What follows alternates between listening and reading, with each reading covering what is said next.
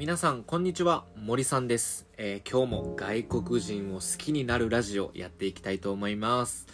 えー、今日のテーマなんですけども今日のテーマは日本の闇。出稼ぎ労働者。というテーマで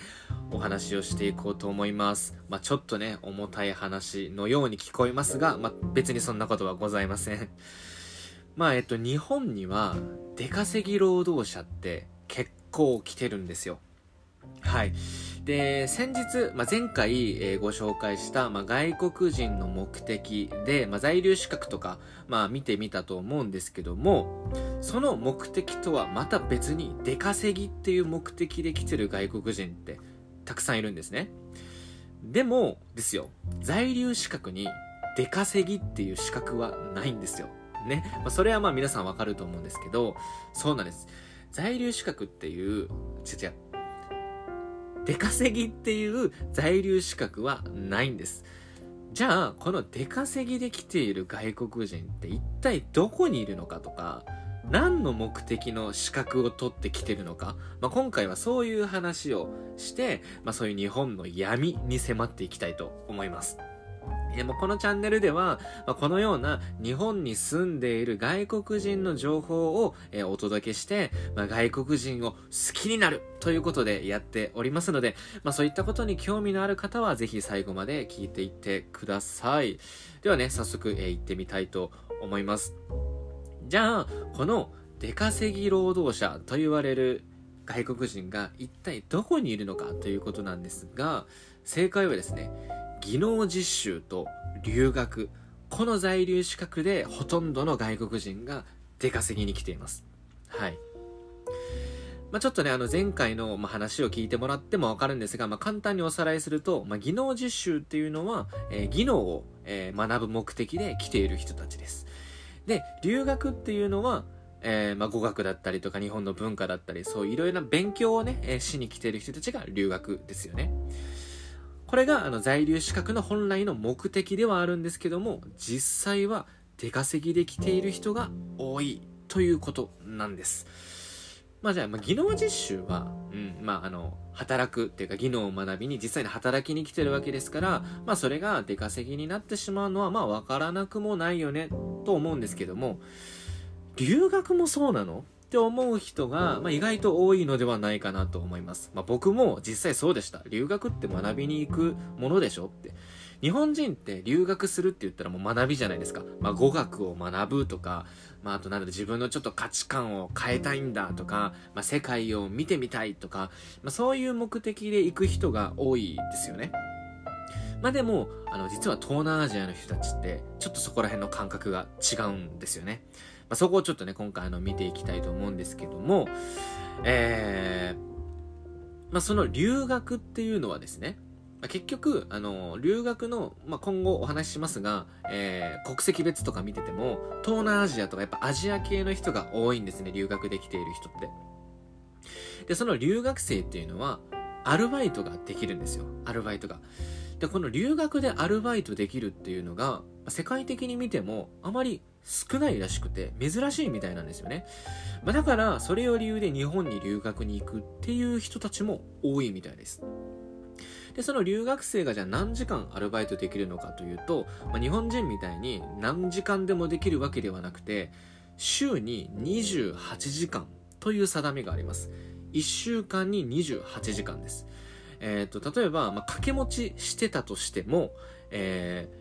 この1社の、1社あたり28時間じゃなくて、えー、まあ、掛け持ちしたこの2つの合計の時間が、えー、28時間になるような働き方をしなきゃいけないんですよ。そう考えるとあんまり働けないんですよね。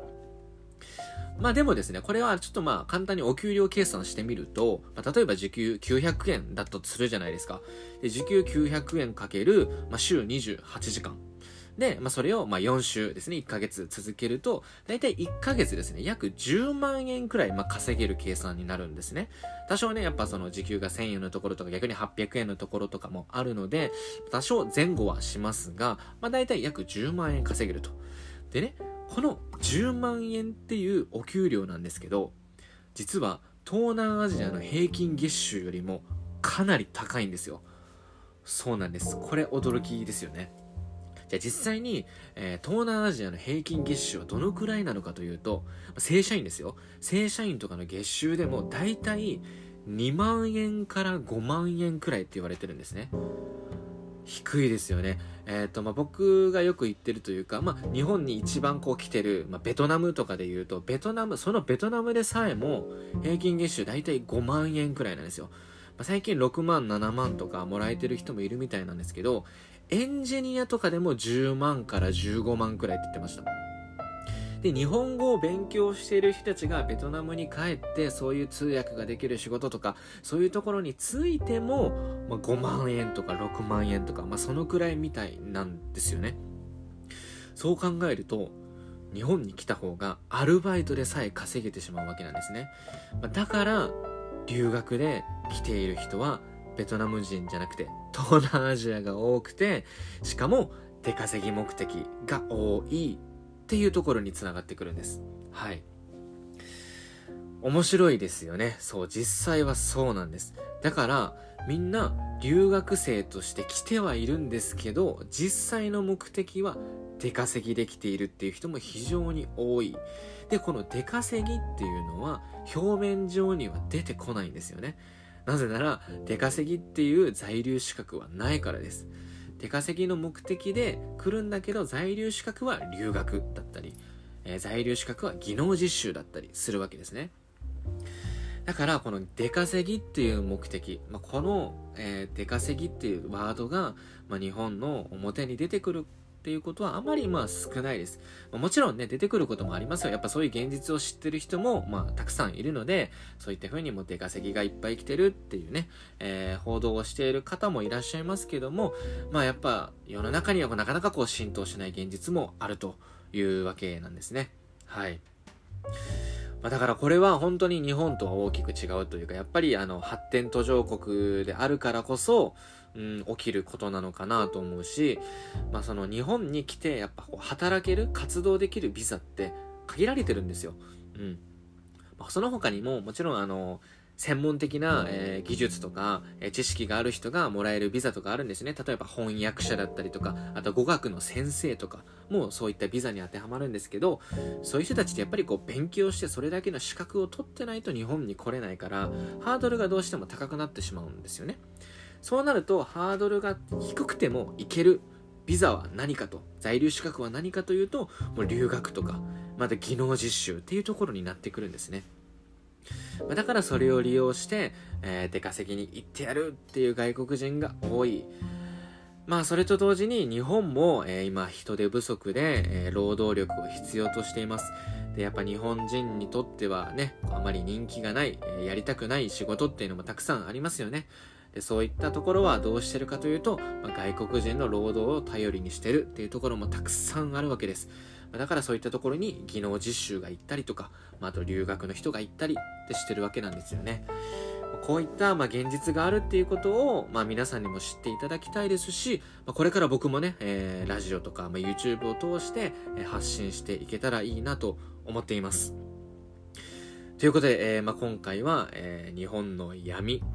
出稼ぎ労働者というテーマでお話をさせていただきました。皆さんいかがだったでしょうか？まあね、結論、結論というか、まあ最後まとめていきますと、えー、留学には意外と出稼ぎっていう人がいると。